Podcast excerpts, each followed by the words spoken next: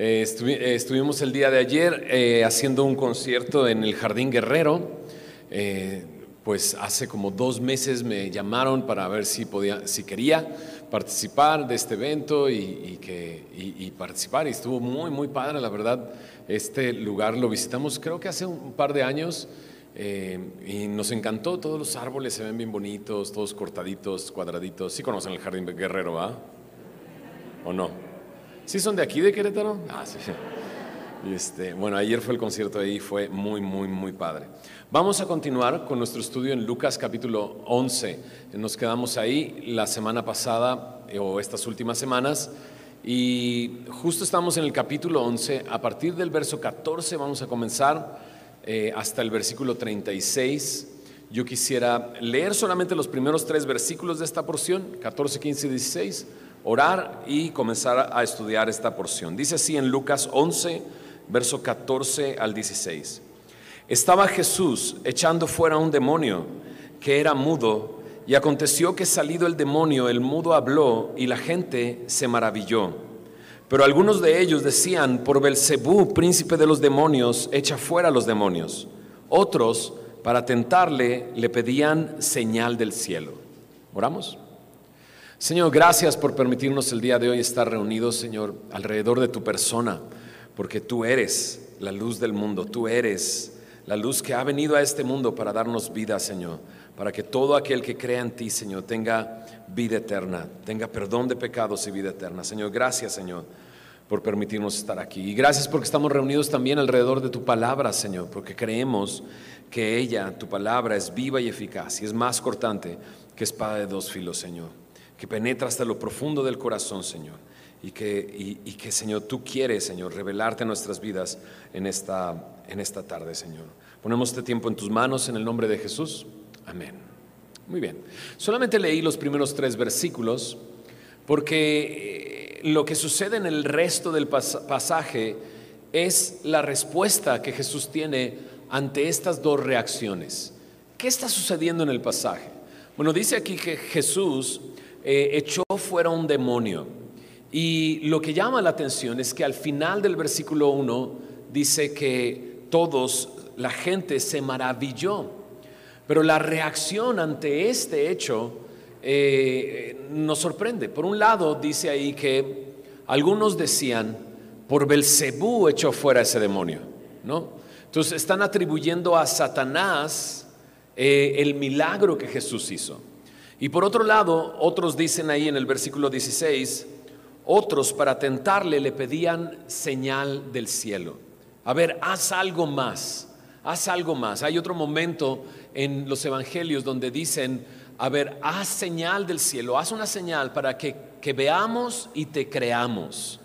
Y, y un poco esa es la, la sensación que hay aquí en esta porción acerca de esta segunda reacción. Entonces tenemos dos reacciones. Una, echarle la atribución de este milagro a Satanás, y la otra, eh, pedir y demandar una señal del cielo. Ahora, ¿por qué se maravillaron?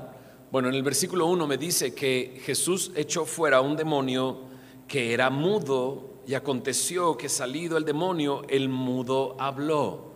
Había una tradición en esta época en la que, porque había personas que echaban fuera demonios. De hecho, unos capítulos atrás Jesús envió a setenta de sus discípulos, y algunos de ellos hicieron exactamente esto. Pero había una tradición en esta época en que era imposible echar fuera un demonio si no sabías el nombre del demonio. Si tú recuerdas, hay una escena donde Jesús pregunta: ¿cuál es tu nombre? Y contesta: Legión, ¿verdad? Es muy famosa esa escena de los evangelios.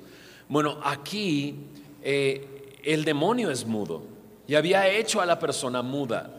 ¿Cómo saber el nombre del demonio para poder echarlo fuera? Imposible. Y por eso se creía que esto era algo imposible de hacer, pero Jesús lo hizo sin ni siquiera saber el nombre del demonio. Así es que por lo menos aquí está un evento, un milagro, una situación que a las personas le parece imposible, y aquí hay alguien que puede echar fuera un demonio sin saber su nombre. Y esto debe de provocar una reacción, y provoca una reacción, pero quizás no la que, la que podríamos esperar, porque la reacción sería: bueno, aquí hay alguien que es poderoso, Aquí hay alguien que está haciendo algo que es mayor que lo que cualquier otra persona puede hacer, ¿no? Pero no, la reacción es por Belcebú. Por Belcebú echó fuera a los demonios. Dice ahí, algunos se decían: por Belcebú, príncipe de los demonios, echa fuera a los demonios. Ahora, del versículo diecisiete al veintiséis, lo vamos a leer en unos momentos. Jesús va a contestar esta, eh, eh, esta reacción, va a responder a esta reacción.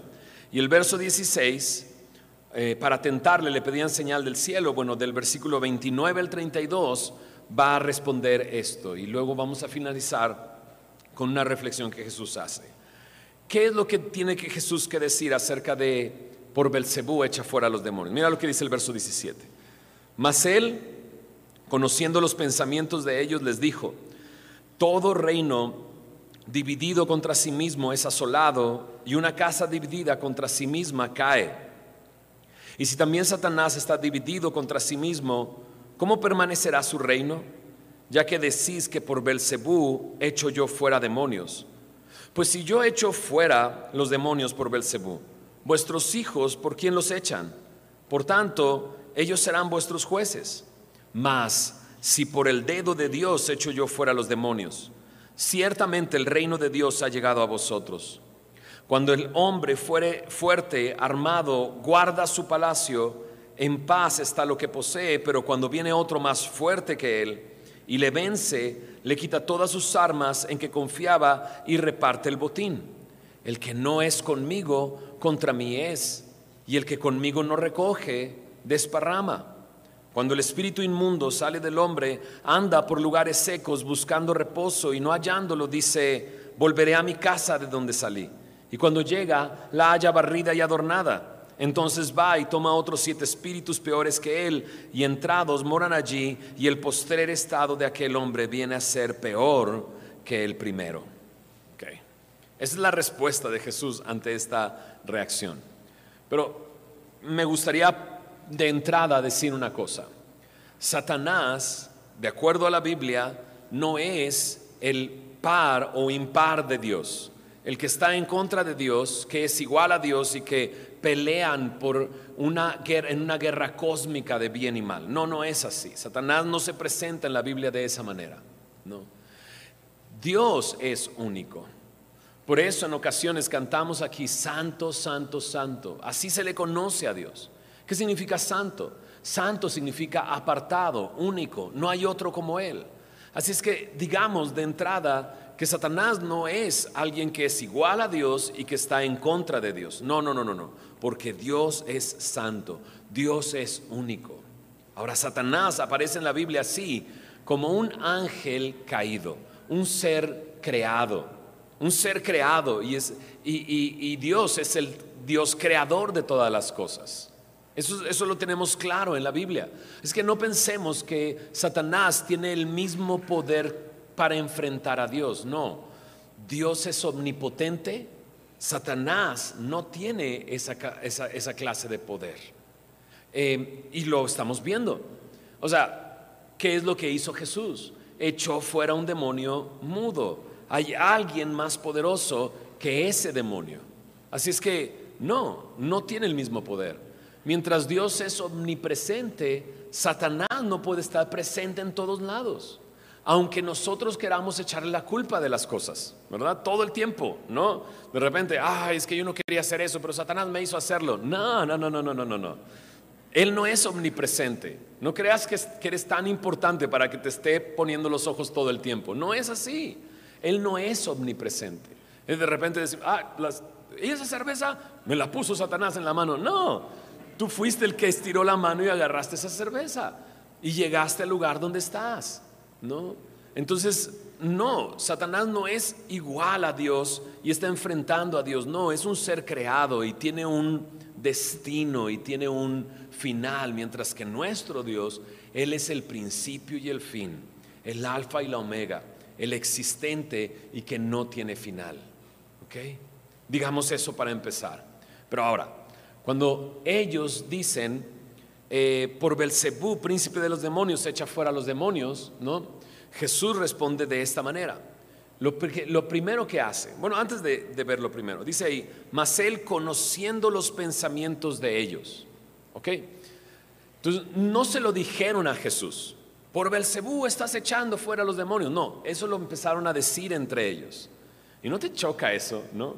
Cuando no te dicen de frente algo, sino que lo están cuchicheando acá. Pero Jesús conoce los pensamientos de ellos y por eso responde. Hace años atrás, hace veinte años atrás. Sí, veinte años atrás, por ahí del dos mil uno, dos mil dos, estábamos predicando el evangelio en las preparatorias de la Ciudad de México, preparatorias públicas, y lo que encuentras en la Ciudad de México, algunos de ustedes yo sé que vienen de allá, y lo que encuentras en ese tipo de lugares de educativos es bastante extraño. Hay mucha droga, hay mucho alcohol, y desde esa época se, ve, se veía mucho de eso. Pero también cuando llegamos al, al lugar del evento, en uno de los jardines había un chamán, un hombre que estaba con un comal, copal, ¿no? Con un copal haciendo limpias a los estudiantes. Qué extraño encontrar en un centro educativo algo así, pero bueno, ahí estaba ese hombre. Nosotros llegamos por invitación de un grupo de, de, de jóvenes cristianos a hacer un concierto ahí. Entonces llegamos, hicimos el evento, eh, tocamos, predicamos el evangelio, y al final una chica, cuando ya está todo terminado, una chica se acerca conmigo y me dice: Este, ¿ustedes son cristianos o son católicos? Y yo, ay, no, no quedó un poco claro, porque y me quedé así, qué raro. Y le digo: no somos cristianos. Y ella se da la media vuelta y se va, gracias, y se va. Y yo no me iba a quedar con la duda, yo la detuve y le dije: a ver, espérame, ¿por qué preguntas eso? Y me dice: bueno, es que este chamán que estaba ahí, cuando comenzá, comenzaron a dar el mensaje, comenzó a pasearse entre la gente y decirles: no, hombre, estos son cristianos, lo único que quieren es dinero, ahorita van a pedir dinero. Y eso es lo que decía este, esta persona. Y entonces eh, ella me dijo, y entonces como no pidieron dinero, yo creí que eran católicos. Para todos lados está mal la escena, ¿estás de acuerdo? Que piensen eso de nosotros, pero también esta persona estaba haciendo eso. Jesús no se enteró, o bueno, más bien, sí se enteró, pero no estaba escuchando que le dijeran: por Belcebú echas fuera a los demonios, sino que era algo que estaban cuchicheando ellos entre, entre ellos. Y entonces Jesús responde y lo dice públicamente, y dice esto: todo reino dividido contra sí mismo es asolado, y una casa dividida contra sí misma cae. Lo primero que hace Jesús es presentar un principio básico, un principio bien simple y muy claro y muy lógico. O sea, lo, lo primero que presenta es algo muy lógico. O sea, no hay reino que esté dividido que pueda sobrevivir. O sea, si está dividido y se enfrenta entre, entre ellos, está destinado a desaparecer ese reino. Es un principio muy simple y muy razonable. Pero ellos no están respondiendo: por Belcebú está echando fuera demonios, porque lo razonaron, sino porque no quieren ver a Jesús por quien Él es. A mí me encanta el cristianismo, me encanta lo que es Cristo y la Biblia y la palabra. Yo, si estás aquí en Semilla de Mostaza, entiendo que, que, que, que te gusta la enseñanza de la palabra, que te interesa conocer a Dios, ¿verdad? Eh, porque creemos que Dios quiere revelarse a nuestras vidas y que podamos entender, porque Dios quiere que le amemos con toda nuestra mente. No somos una iglesia que te dice: hey, deja tu cerebro ahí en la puerta y entra y cree lo que yo te diga. No, lo que queremos es que razones, y eso es lo que Jesús está haciendo. Me encanta esto. O sea, Jesús no, no, no nada más dice: pues tú créelo y ya. No, sino que te dice: a ver, vayamos a lo más lógico. No hay reino que esté dividido que pueda sobrevivir, ¿no es así? Y entonces va un poco más adelante y dice: si también Satanás está dividido contra sí mismo, ¿cómo permanecerá su reino? Ya que decís que, Belcebú, que por Belcebú echo yo fuera los demonios. Bueno, si ningún reino puede sostenerse si está dividido, imagínate si Satanás pelea contra sí mismo. ¿Podría permanecer su reino? La respuesta es no. O sea, la, a, la, a la conclusión, a la reacción que obtuvo de la gente, no es la reacción más lógica. No es ni siquiera razonable. No. Ahora, déjame notar esto: ¿cómo permanecerá su reino. Más adelante veremos a Jesús diciendo: el reino de Dios ha llegado a vosotros. Y de repente la pregunta es: ¿Satanás tiene un reino? ¿Cómo permanecerá su reino? Bueno, aquí, y como la, el reino de Dios, reino me habla de una esfera de influencia, una esfera donde hay una influencia de, de esta persona. Así es el reino de Dios. El reino de Dios es Dios gobernando, y es esa esfera de influencia que transforma nuestras vidas y que vamos y llevamos a todo lugar a donde vamos. Pero Satanás también tiene una esfera de influencia, y déjame decirlo así, creo que lo vemos y lo vemos todo el tiempo. No es difícil ver esa esfera de influencia en el mundo en el que vivimos el día de hoy. Si hay algo que distingue a, el, el, a este personaje de Satanás en la Biblia, es el engaño. Y no vivimos en una época de mucho engaño, de, de, de, de más y más engaño, desde el, algo, desde, el, desde el engaño más simple, ¿verdad?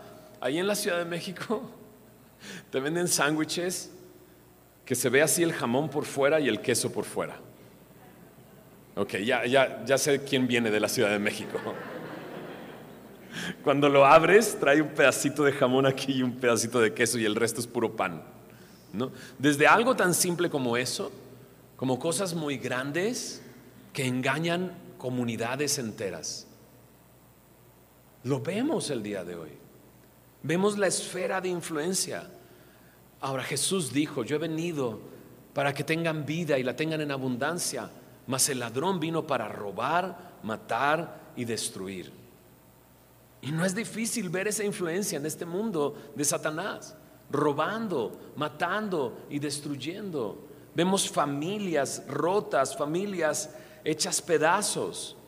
Satanás destruye al individuo, destruye su dignidad, incluso destruye su conciencia, apaga su conciencia a tal punto que no le duele nada y no se preocupa por nada y no le preocupa nada. Aun cuando todo está alrededor terrible, la violencia en la que vivimos, las muertes que hay constantes. Es sorprendente que a nosotros no nos duela que hay personas muriendo cada mes por la violencia, ¿no? Y por otras cosas, y no nos duele. Es, ah, otro mes, ah, tantos muertos, ah, bueno, por lo menos ya no son tantos como antes. Y dices: ¿cómo? No debería de haber ninguno. La esfera de influencia de Satanás es tan terrible que destruye, hasta te engaña, y aparte te hace creer el engaño, y aparte te hace defender el engaño. Y dices: no puede ser. Vivimos en un mundo así, un mundo donde se destruye la individualidad de la persona, la dignidad de la persona, y destruye sus vidas. Pero ojo, aquí hay uno que echó fuera un demonio que a la vista de todos parecía que era imposible que sucediera. Aquí hay uno que venció al más fuerte, porque él es más fuerte que cualquier hombre fuerte armado que guarda su palacio. ¿Ok? Sí, hay un reino y sí hay una esfera de influencia. Pero todo esto comenzó con un Jesús que echó fuera un demonio que era mudo. Entonces Jesús les dice: a ver, vayamos viendo. Un reino dividido no puede sostenerse. Satanás contra sí mismo sería lo más ilógico. Ahora, si yo echo fuera demonios, dice en el verso diecinueve, por Belcebú, vuestros hijos, ¿por quién los echan? Porque hay otros que han echado fuera demonios. ¿Por qué no los llamamos y les empezamos a hacer preguntas? Y les preguntamos: si yo lo estoy echando por Belcebú, entonces ellos ¿por quién los están echando fuera? ¿No? Y entonces él dice así: mas si por el dedo de Dios echo yo fuera los demonios, ciertamente el reino de Dios ha llegado a vosotros. Okay. Si por el dedo de Dios, qué frase tan extraña, ¿no? Dedo de Dios, ¿no? En, en Éxodo capítulo ocho, en el momento entre, en que las plagas de, de Egipto, las plagas que Dios envía al pueblo de Egipto, mostrando una vez más poder sobre los dioses que tenían los egipcios, ¿verdad? Hay momentos en los que eh, sucede algo sorprendente a través de la vara de Moisés, convierte el agua en sangre. Y los hechiceros de, de Faraón lo que hacen es imitar ese, ese, esa señal. Y van haciendo lo mismo ellos. Pero llega un momento en que el polvo se convierte en animales, no en moscas. Y entonces eh, estos hechiceros voltean a ver y dicen: este es el dedo de Dios. Nosotros ya no lo podemos imitar, es el dedo de Dios, ¿no? Y, y pareciera que Jesús está haciendo referencia a ese momento. El dedo de Dios.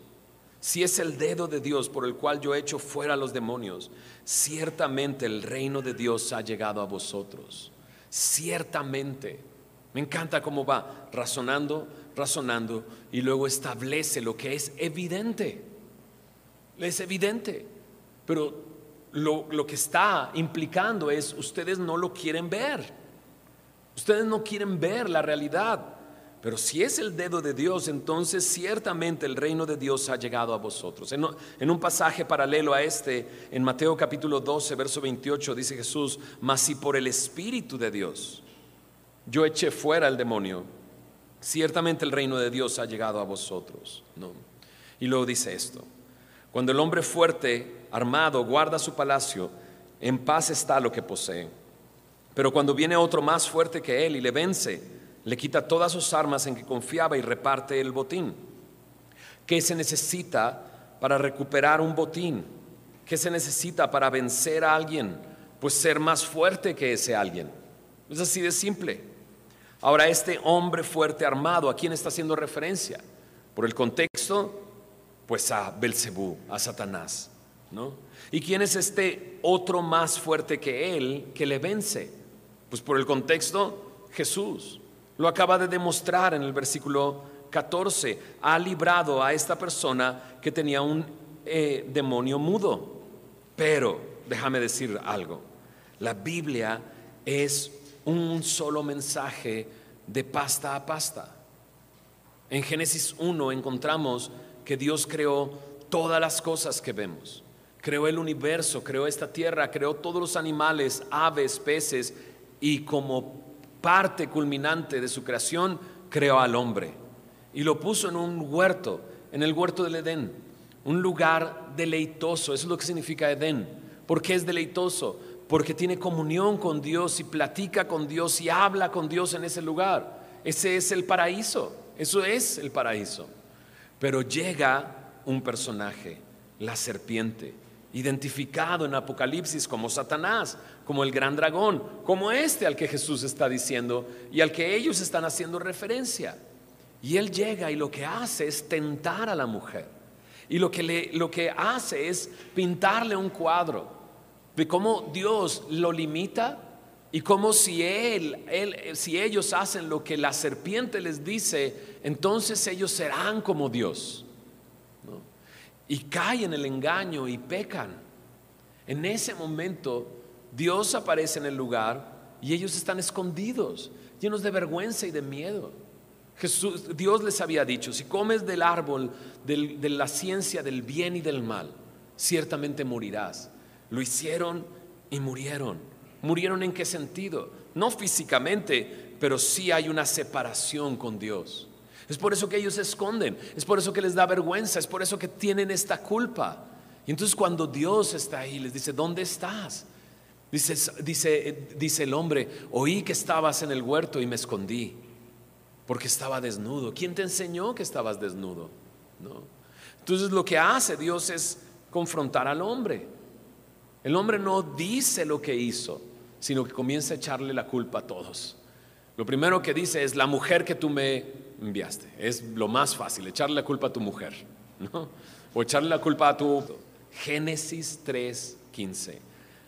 Llegará un día en que la simiente de la mujer aplastará la simiente de la serpiente, sin que antes ésta le muerda en el calcañar. Génesis tres quince. Imagínate, esto que estamos leyendo aquí tiene que ver con esa historia, porque la Biblia cuenta una sola historia, una sola historia. Y desde ese momento se anunció que llegaría uno que iba a vencer a Satanás, que le iba a aplastar la cabeza. pero no sin antes provocarle sufrimiento mordiendo su calcañar. Y cuando ves a Jesús en la cruz, ves el sufrimiento de Jesús y cómo Él sufrió por nuestros pecados, pero al final venció a Satanás y terminó con Satanás, porque eso es lo que Él vino a hacer: aplastar la cabeza de la simiente de la serpiente. Ese es Jesús, la simiente. Más adelante se le hace una promesa a Abraham: de tu simiente, en tu simiente serán bendecidas todas las familias de la tierra. Y aquí estamos, siendo bendecidos por esa simiente que es Jesús. Entonces, cuando habla aquí de un hombre fuerte armado guarda su palacio, él está en paz con lo que posee, pero cuando llega alguien más fuerte lo vence. ¿De quién está hablando? Está hablando de Jesús. En Colosenses dos versículo quince me dice que Jesús en la cruz despojó a los principados y a las potestades, y exhibiéndolos públicamente triunfó sobre ellos en la cruz. La cruz es el lugar donde Jesús conquistó la victoria por nosotros. Al que no conoció pecado, por nosotros fue hecho pecado. Él cargó nuestros pecados para vencer, y venció a Satanás. En Hebreos capítulo dos versículo catorce y quince, Hebreos dos, catorce y quince, nos dice que Jesús participó de carne y sangre como nosotros, se hizo hombre como nosotros. Y dice, ¿para qué? Para destruir por medio de la muerte al que tenía el imperio de la muerte, esto es, al diablo. Por medio de su muerte venció a aquel que tenía el imperio de la muerte, para que entonces nosotros seamos libres, porque estábamos esclavos por el miedo al pecado. Pero ahora no tenemos miedo, porque sabemos a dónde vamos, porque sabemos quién es el que ha triunfado. Ahora, el, el día de ayer veníamos para acá en la carretera para este evento, ¿no? Y bueno, el tráfico estaba terrible, la carretera, estuvimos como tres horas en la carretera, como una hora de, una hora de esas estuvimos parados sin movernos, ¿no? Este, empezando empecé a buscar en Twitter qué está pasando, hubo un accidente, ¿no? Decían ahí, recomendación: si quieres evitar el tráfico de la México, México Querétaro, no vayas a Querétaro. Y yo, ok, perfecto, ya estoy aquí, o sea, ya no hay manera de moverme de aquí, aquí estoy. Pero entrando a la ciudad, ¿no? empezó, empezó a ver en mí este sentimiento de: venimos a predicar el evangelio, venimos a anunciar las buenas nuevas, venimos a, a predicar que hay buenas nuevas en el Señor Jesús, que puede el Señor Jesús transformar, ¿no? Checa lo que dice aquí al final del verso veintidós. Dice: le quita todas sus armas en que confiaba y reparte el botín, ¿no? Satanás tiene un botín, y el día de ayer le arrebatamos un poco de eso. Literal, eso es lo que hicimos. Estuvimos haciendo música, este, rap, y después hicimos el llamado. Y, y, y, y, y dije: si necesitas de Cristo, necesitas una nueva vida y perdón de pecados, acércate, ven. Y el primero que llegó, ¿no?, fue un cuate que tenía tatuajes por acá, por acá, por acá, y recibió a Cristo. Eso es lo que estamos haciendo: arrebatarle el botín. Eso es lo que hicimos, y eso es lo que Jesús hace. Éramos parte de ese botín, estábamos destinados a ¿qué? A la muerte, pero Jesús llegó y nos rescató y nos libró, y ahora somos suyos. Hey, esto es lo que somos. Creo que este pasaje va a hablarnos tanto a aquel que, que está dudando de quién es Jesús, porque eso es lo que está sucediendo, pero también a nosotros nos quiere retar. ¿De qué lado estamos? Estamos de aquel que ha vencido. De ese lado estamos. ¿A quién tenemos de nuestro lado? Aquel que venció a la muerte. Aquel que venció a la muerte. Ahora, a lo mejor has encontrado cosas en tu vida que dices: esto es imposible. Y estás luchando con algo, y estás lastimando a los seres que más amas y quieres, y no puedes salir de ahí. Y a lo mejor te estás venciendo y diciendo, ya, ni modo, así es. Pero aquí hay alguien que ha vencido y que ha hecho algo que parecía imposible, posible. ¿Tú crees que Dios no puede librarte de esa adicción, de ese problema, de eso en lo que te metes una y otra vez y que juras siempre, no lo voy a volver a hacer, y lo sigues haciendo? Claro que lo puede hacer, pero también piensa en el botín. Yo sé que tu vecino da lata. Todos tenemos un vecino que da lata, ¿estás de acuerdo? Que pone reggaetón, ¿no? Y dices, no puede ser, ¿por qué pone reggaetón? Y pone eso, ¿no? Espero que no trates de vencerlo poniendo alabanzas a todo volumen, ¿verdad? Ah, pues ahí te va, ¿no? No. ¿Cómo podemos vencer el mal? Lo vencemos con el bien. Y estamos del lado del vencedor, ¿cierto? Le amamos y le servimos. ¿Por qué? Porque el que ha vencido está en nosotros y podemos ir por ellos. Y a lo mejor ya estamos cerrados y decimos, ¿qué le voy a hablar del evangelio? Este cuate nunca va a cambiar. Pues aquí estoy yo y aquí estamos algunos de nosotros que alguna, alguna vez dijeron, este cuate no va a cambiar nunca. Entonces claro que Dios puede cambiarlo y Dios puede transformarlo. Estás del, de aquel, del lado de aquel que venció. Checa lo que dice el versículo veintitrés. El que no es conmigo, contra mí es, y el que conmigo no recoge, desparrama. Raro versículo en este momento, pero creo que tiene todo el sentido conforme a lo que está sucediendo. Jesús hizo algo imposible y ellos lo atribuyen a Satanás, ¿no? Y otros quieren una señal del cielo. No se deciden por, por lo evidente que Jesús es poderoso. Y Jesús, y Jesús aquí dice, ¿sabes? No hay medias tintas conmigo. No, no hay neutralidad conmigo. El que no es conmigo, contra mí es. El que conmigo no recoge, desparrama. Y prácticamente lo que está diciendo es, ahora sí decídete.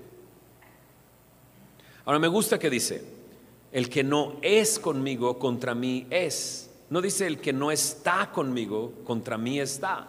Dice es. Y eso es lo que vinimos a anunciar el día de ayer. Que hay una nueva vida en Cristo Jesús. En Él hay una nueva vida. En Él hay un nuevo comienzo.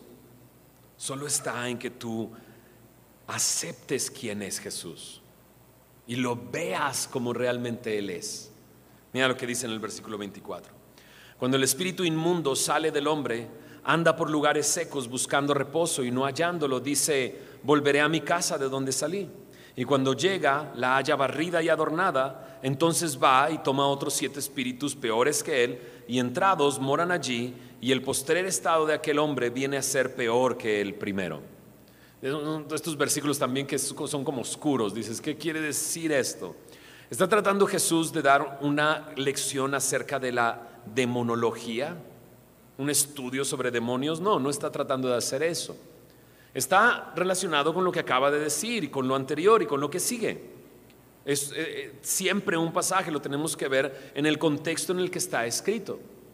Pero otra vez, como hice un paréntesis hace un momento, aquí vuelvo a hacer otro paréntesis. Porque de repente son estos pasajes los que a veces como cristianos nos da miedo. Ay, no quisiera que entonces vinieran siete demonios y entonces vinieran y estaría peor. No, o sea, por ejemplo, uno de los ejemplos de hay gente que llega conmigo y me dice, creo que cometí el pecado imperdonable. Blasfemé contra el Espíritu Santo. No puede ser, me preocupa que lo haya hecho, ¿no? Y, y, y cuando vas a ese pasaje y entiendes quién es el Espíritu Santo, una persona que blasfema contra el Espíritu Santo no le preocupa que haya blasfemado contra el Espíritu Santo. Si simplemente te preocupa, es una señal clara de que no blasfemaste contra el Espíritu Santo, porque si no, no te preocuparía, no estarías aquí, no irías con un pastor y le preguntarías eso. Pero a veces como cristianos tenemos estos temores y estos miedos. Déjame dejar en claro una cosa, aun cuando hay un Un, un, un sector de la iglesia evangélica que hace guerra espiritual, ¿no? Y que expulsa demonios de cristianos, No hay evidencia en la Biblia de que un cristiano pueda ser poseído por un demonio. Tan simple como una cosa: cuando nosotros creemos en el Señor Jesús y Él viene a nosotros, dice que el Espíritu Santo mora en nosotros. Si la casa está ocupada, ningún demonio a poco, a poco va a decir: ah, mira, esta persona tiene el Espíritu Santo, vayamos para allá. No. ¿Qué hacían los demonios en, frente a la presencia de Jesús? Imploraban, rogaban: no nos destruyas. Entonces no hay manera de que en un mismo lugar esté el Espíritu Santo y un demonio. Es así, entonces, ¿por qué ese sector evangélico cristiano no este, hace eso? La única razón que yo he encontrado, o que pienso yo que puede ser la más lógica, es que es bien fácil echarle la culpa a alguien más. ¿Y por qué volvió? No, es que tengo un espíritu de borrachera. No, tienes una mano larga, bro. O sea, y tienes dinero por lo visto para comprarte lo que quieras, ¿no? No, no, no tienes un espíritu de borrachera. Lo terrenal que hay en ti lo tienes que hacer morir. Eso es lo que tienes que hacer. Entonces buscamos siempre echarle la culpa a alguien más, y mejor le echamos la culpa a Satanás y expulsamos lo que sea, antes de responsabilizarnos y reconocer quién es Dios y lo que ha hecho en nosotros. ¿Se entiende lo que estoy diciendo? Bueno, cerrando eso, ¿qué está sucediendo aquí? Bueno, está sucediendo lo que dice Jesús que está sucediendo. Esta semana pasada, en miércoles, tuvimos una, eh, una, una reunión o evento que, se, que le llamamos Ven y Ve, donde tenemos música, tenemos un testimonio y tenemos un mensaje. Y esta semana estuvo Marco Loranca dando su testimonio. Y Marco Loranca era un, era, es un chico increíble. Bueno, le digo chico a todos porque yo me siento también chico. Son de mi edad, pero les digo, hey, este chico. Pero es un señor, eh, un servidor eh, increíble de Semilla de México. Y este, bien bello y bien dulce. Pero en su testimonio él dice que a los diecisiete años escuchó por primera vez el Evangelio. En el hospital, después de que le dieron siete puñaladas. Entonces imagínate que era el cuate, ¿no? Se metía en problemas, se metía en, en pleitos, lo acuchillaron siete veces y fue a dar al hospital, ¿no? Es, él, él este, eh, es, llega al hospital y un enfermero llega con él y le predica el evangelio. Pero así, en, en el momento en que ve al enfermero, esto fue años atrás, él se bloqueó completamente. A ver, ¿cómo? Es un hombre vestido de enfermera. Y pum, se bloqueó completamente. Entonces le predicó el evangelio y no quiso escuchar y lo rechazó. Y él cuenta en su testimonio: a partir de ahí mi vida fue cada vez más en picada. Empezó a pelear con todo el mundo, hacía artes marciales mixtas. Bueno, llega un momento, le digo: ¿en serio estabas tan mal? Y, me, y le hace así y saca aquí y, y tiene una astilla de hueso aquí y la mueve él así de: mira, este es un pedazo de hueso. ¿Por qué? Porque golpeaba paredes y pateaba paredes para entrenar. O sea, él te, tenía el sueño, imagínate, de joven, el sueño de ir a dar a la cárcel para medirse en la cárcel a ver quién le podía ganar. Él escuchó, lo rechazó y su vida fue de peor en peor en peor, hasta que Dios tuvo misericordia de él y llegó a Semilla de Mostaza. Traía una santa muerte, ¿no? Y escuchó, él la muerte venció, y eso le voló la cabeza y entendió quién era Jesús. Y el día de hoy es un hombre tan tierno y tan dulce que no puedes creer que sea un peleonero. Pero eso es lo que sucede. Aquí está Jesús y les está mostrando paso a paso lo, que, lo, lo razonable. Acaba de echar fuera a un demonio mudo. ¿Por qué lo hizo? Porque Él es el dedo de Dios, porque Él es la señal del cielo, porque Él es el que vino a aplastar la cabeza de la serpiente, porque Él es el Mesías prometido que vino a vencer y darnos libertad. Terminemos con esta última parte. Dice ahí: mientras él decía estas cosas, una mujer de entre la multitud levantó la voz y dijo: bienaventurado el vientre que te trajo y los senos que mamaste. Y él dijo: antes bienaventurados que oyen la palabra de Dios y la guardan, ¿no? Entonces esto está muy extraño porque está ahí en medio de la nada y pareciera como una interrupción. Pareciera como la clásica persona que quiere llamar la atención. ¡Hey! Bienaventurado la mamá que te dio a luz y que te alimentó, ¿no? Y él de repente dice, no, no, no, no. Antes, bienaventurado el que oye la palabra de Dios y la guarda. ¿Y qué está, ha estado haciendo Jesús? Hablando. ¿Hablando qué? La palabra de Dios.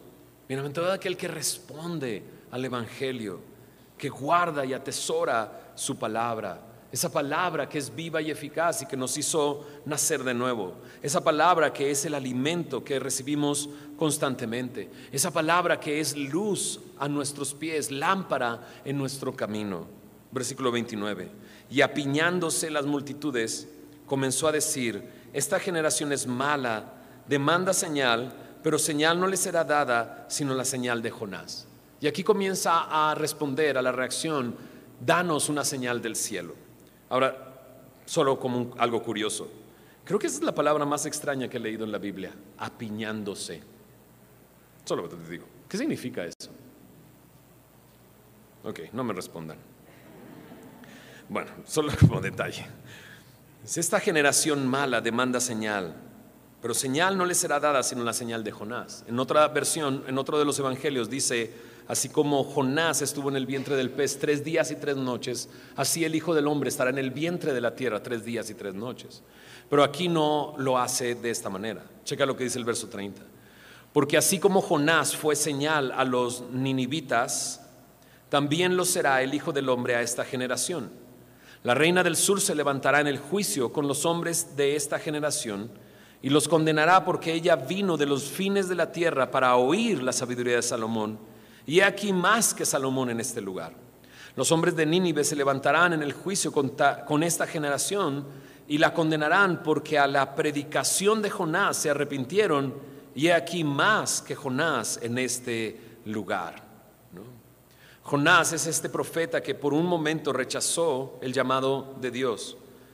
Fue tragado por un pez, fue escupido en la, en la, en, en, en, en el, eh, eh, pues a la orilla del mar. Y llega a Nínive y predica el evangelio y los ninivitas se convierten. Los ninivitas estaban muy mal, eran terribles, pero se arrepintieron.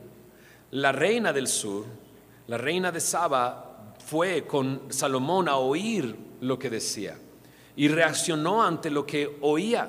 Lee Primera de Reyes diez, seis al nueve y te darás cuenta que la reina del sur termina diciendo, ahora creo, ahora creo.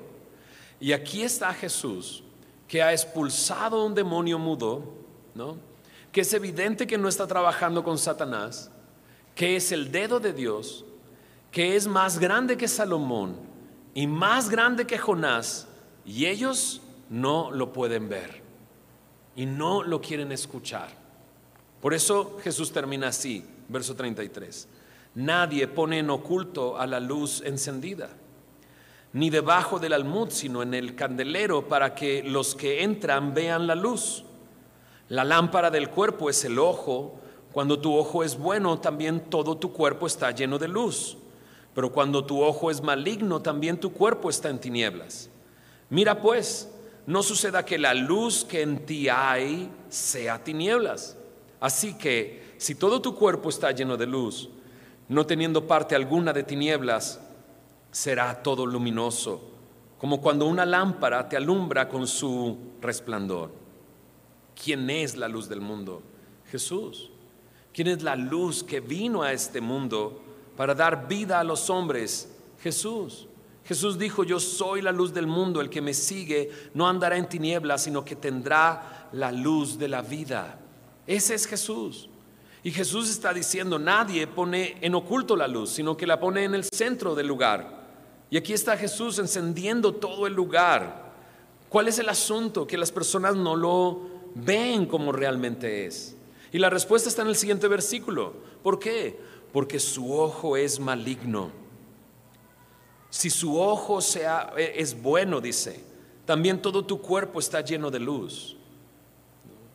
Y es la manera en que ellos están percibiendo a Jesús, la manera en que ellos están siendo honestos o sinceros. ¿Sabes? Yo sé, no nos gusta escuchar que somos pecadores, No nos gusta.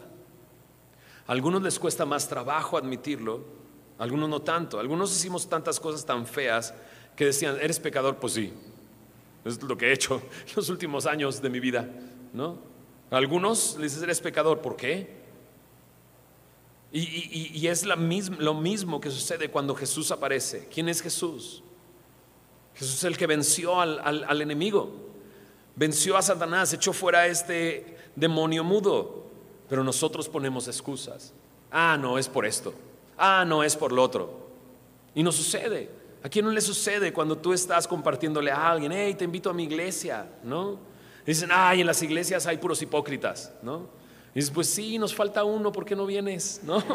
O sea, sí, hay hipócritas por todos lados, sí, ¿no? Dice, no, es que en la iglesia hay personas que engañan y que, pues sí, la Biblia misma habla de eso. Hay falsos profetas anunciados que saldrán de entre ellos, que tratarán de, de, de, de, de tragarse a las ovejas. Ahí está, sí, pero esas son excusas que ponemos. Es por Belcebú echa fuera a los demonios. No, Jesús es el que ha vencido. Es el dedo de Dios. Y si Él por el dedo de Dios hizo eso, entonces el reino de, los, de Dios está aquí. Él es más grande que Jonás. Él es más grande que Salomón. Pero ellos no lo ven, porque cuando lo ven, su ojo es malo y su cuerpo está lleno de tinieblas. Ahora checa la frase que dice después. Mira pues, no suceda que la luz que en ti hay sea tinieblas. Y es que de repente ese es el problema. Sentimos que nosotros tenemos la razón. Y aquí está Jesús echando a un lado todo tu razonamiento y poniendo en claro lo que es evidente. Dicen, ojo, no vaya a ser que tu luz en realidad sean tinieblas. Así que si todo tu cuerpo está lleno de luz, no teniendo parte alguna de tinieblas, será todo luminoso, como cuando una lámpara te alumbra con su resplandor. Y esta última frase me encanta, porque lo veo. Creo que muchos de nosotros aquí podemos testificar. Empezamos a caminar con Jesús y Y todo se fue acomodando en su lugar. ¿Ha habido problemas? Claro que sí. ¿Ha habido dificultades? Claro que sí. Pero sé a dónde dirigirme, sé quién soy, sé quién es Él. Y de una manera inexplicable, aun cuando ha habido pruebas, veo su luz resplandecer a mi alrededor. Y puedo sostenerme en Él. Y puedo confiar en Él. Podemos testificar de que si tú recibes a Cristo y lo reconoces como Él es, como Él es, tu vida no va a ir de peor en peor. Eso ya vimos que, que, cómo sucede.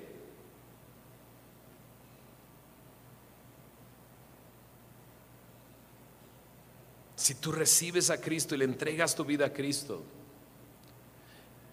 ¿qué dice Jesús? Bienaventurado aquel que escucha la palabra y la guarda.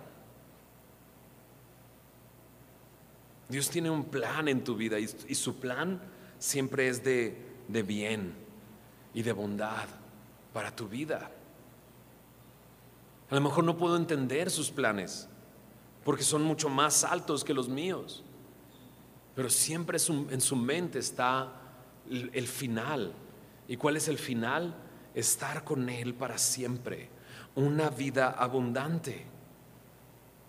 Así es que este pasaje me está confrontando en dos cosas. Una, si he rechazado a Jesús, o bueno, a lo mejor no lo he rechazado abiertamente, pero he dicho, nah, no es para mí. O sea, está padre, está increíble Jesús, está chido, pero no es para mí. Jesús dice, si no estás conmigo, estás contra mí. Más vale que decidas pronto quién es Jesús para ti. Pero también me está confrontando en esta otra parte. Ahí hay un botín. Y nosotros estamos del lado de aquel que venció. Y podemos nosotros, siendo el cuerpo de Cristo, llevar luz. Sí está bien lejos Querétaro de la Ciudad de México. Sí está lejos. Pero está lejos salir de mi casa a la autopista. Nos vivimos por el sur ¿no? Y generalmente nos movemos en un círculo, todos hacemos eso, ¿no? Nos movemos en un cierto círculo donde tenemos nuestro trabajo, nuestros amigos y demás. Pero de repente atravesar toda la ciudad e ir avanzando y avanzando y ver cerro tras cerro lleno de casas y casas y casas y casas. Yo iba pasando por ahí y solo pensaba: Señor, espero que tú tengas una luz en cada uno de esos lugares, una persona que pueda predicar tu evangelio y testificar de quién eres tú, porque tú eres el que ha vencido. Tú eres el que ha vencido. Y ese somos todos nosotros. No vivimos en la misma casa, ¿o sí? Vivimos en diferentes lugares. Y Dios nos ha llamado a predicar el evangelio. Prediquemos el evangelio con nuestra actitud, con nuestra forma de ser, amando y sirviendo a los demás. ¿Lo hacemos? ¿Oramos? Señor, gracias, Señor, por ser tan fiel. Te pido esto en oración, Señor, que tú a la persona que aún no se ha decidido por ti, Señor, que tu espíritu, tu espíritu, Señor, le convenza de pecado, de juicio y de justicia, le guíe a la verdad, que pueda conocerte, que pueda ver lo que es evidente. Señor, limpia sus ojos y permite el día de hoy que sean llenos de luz, llenos de ti. Te pido, Señor, eso. Señor, que no sigan aplazándolo más, que no pongan más excusas, sino que te reciban y crean en ti, que eres Señor, que eres el vencedor. Haz tú la obra, Señor. Pero también te pido por la iglesia, por aquellos que hemos creído en ti, Señor. Señor, te quiero pedir, líbranos de nosotros mismos para empezar. Ayúdanos a seguirte, a negarnos, Señor, y a tomar la cruz todos los días y seguirte. Y, Señor, y ser luz en el lugar donde tú nos has llamado, porque estamos del lado de, que, de aquel que ha vencido. Ayúdanos a, a amar y a servir a los que están a nuestro alrededor, a hablar, a decir quién eres tú, Señor, y lo que tú has hecho. Y permítenos ver, Señor, cómo tú eres esa luz encendida en el centro de la casa, Señor. Señor, te rogamos por las personas que el día de ayer en este concierto te recibieron. Señor, que puedan eh, estar en una iglesia y crecer en una iglesia, Señor, y conocerte más cada día, Señor. Muéstrales quién eres tú, Señor, ahora que, que tú estás en ellos, Señor. Te lo pedimos todo esto en tu nombre, Señor Jesús. Amén. Vamos a ponernos de pie. Vamos a cantar una canción para despedirnos.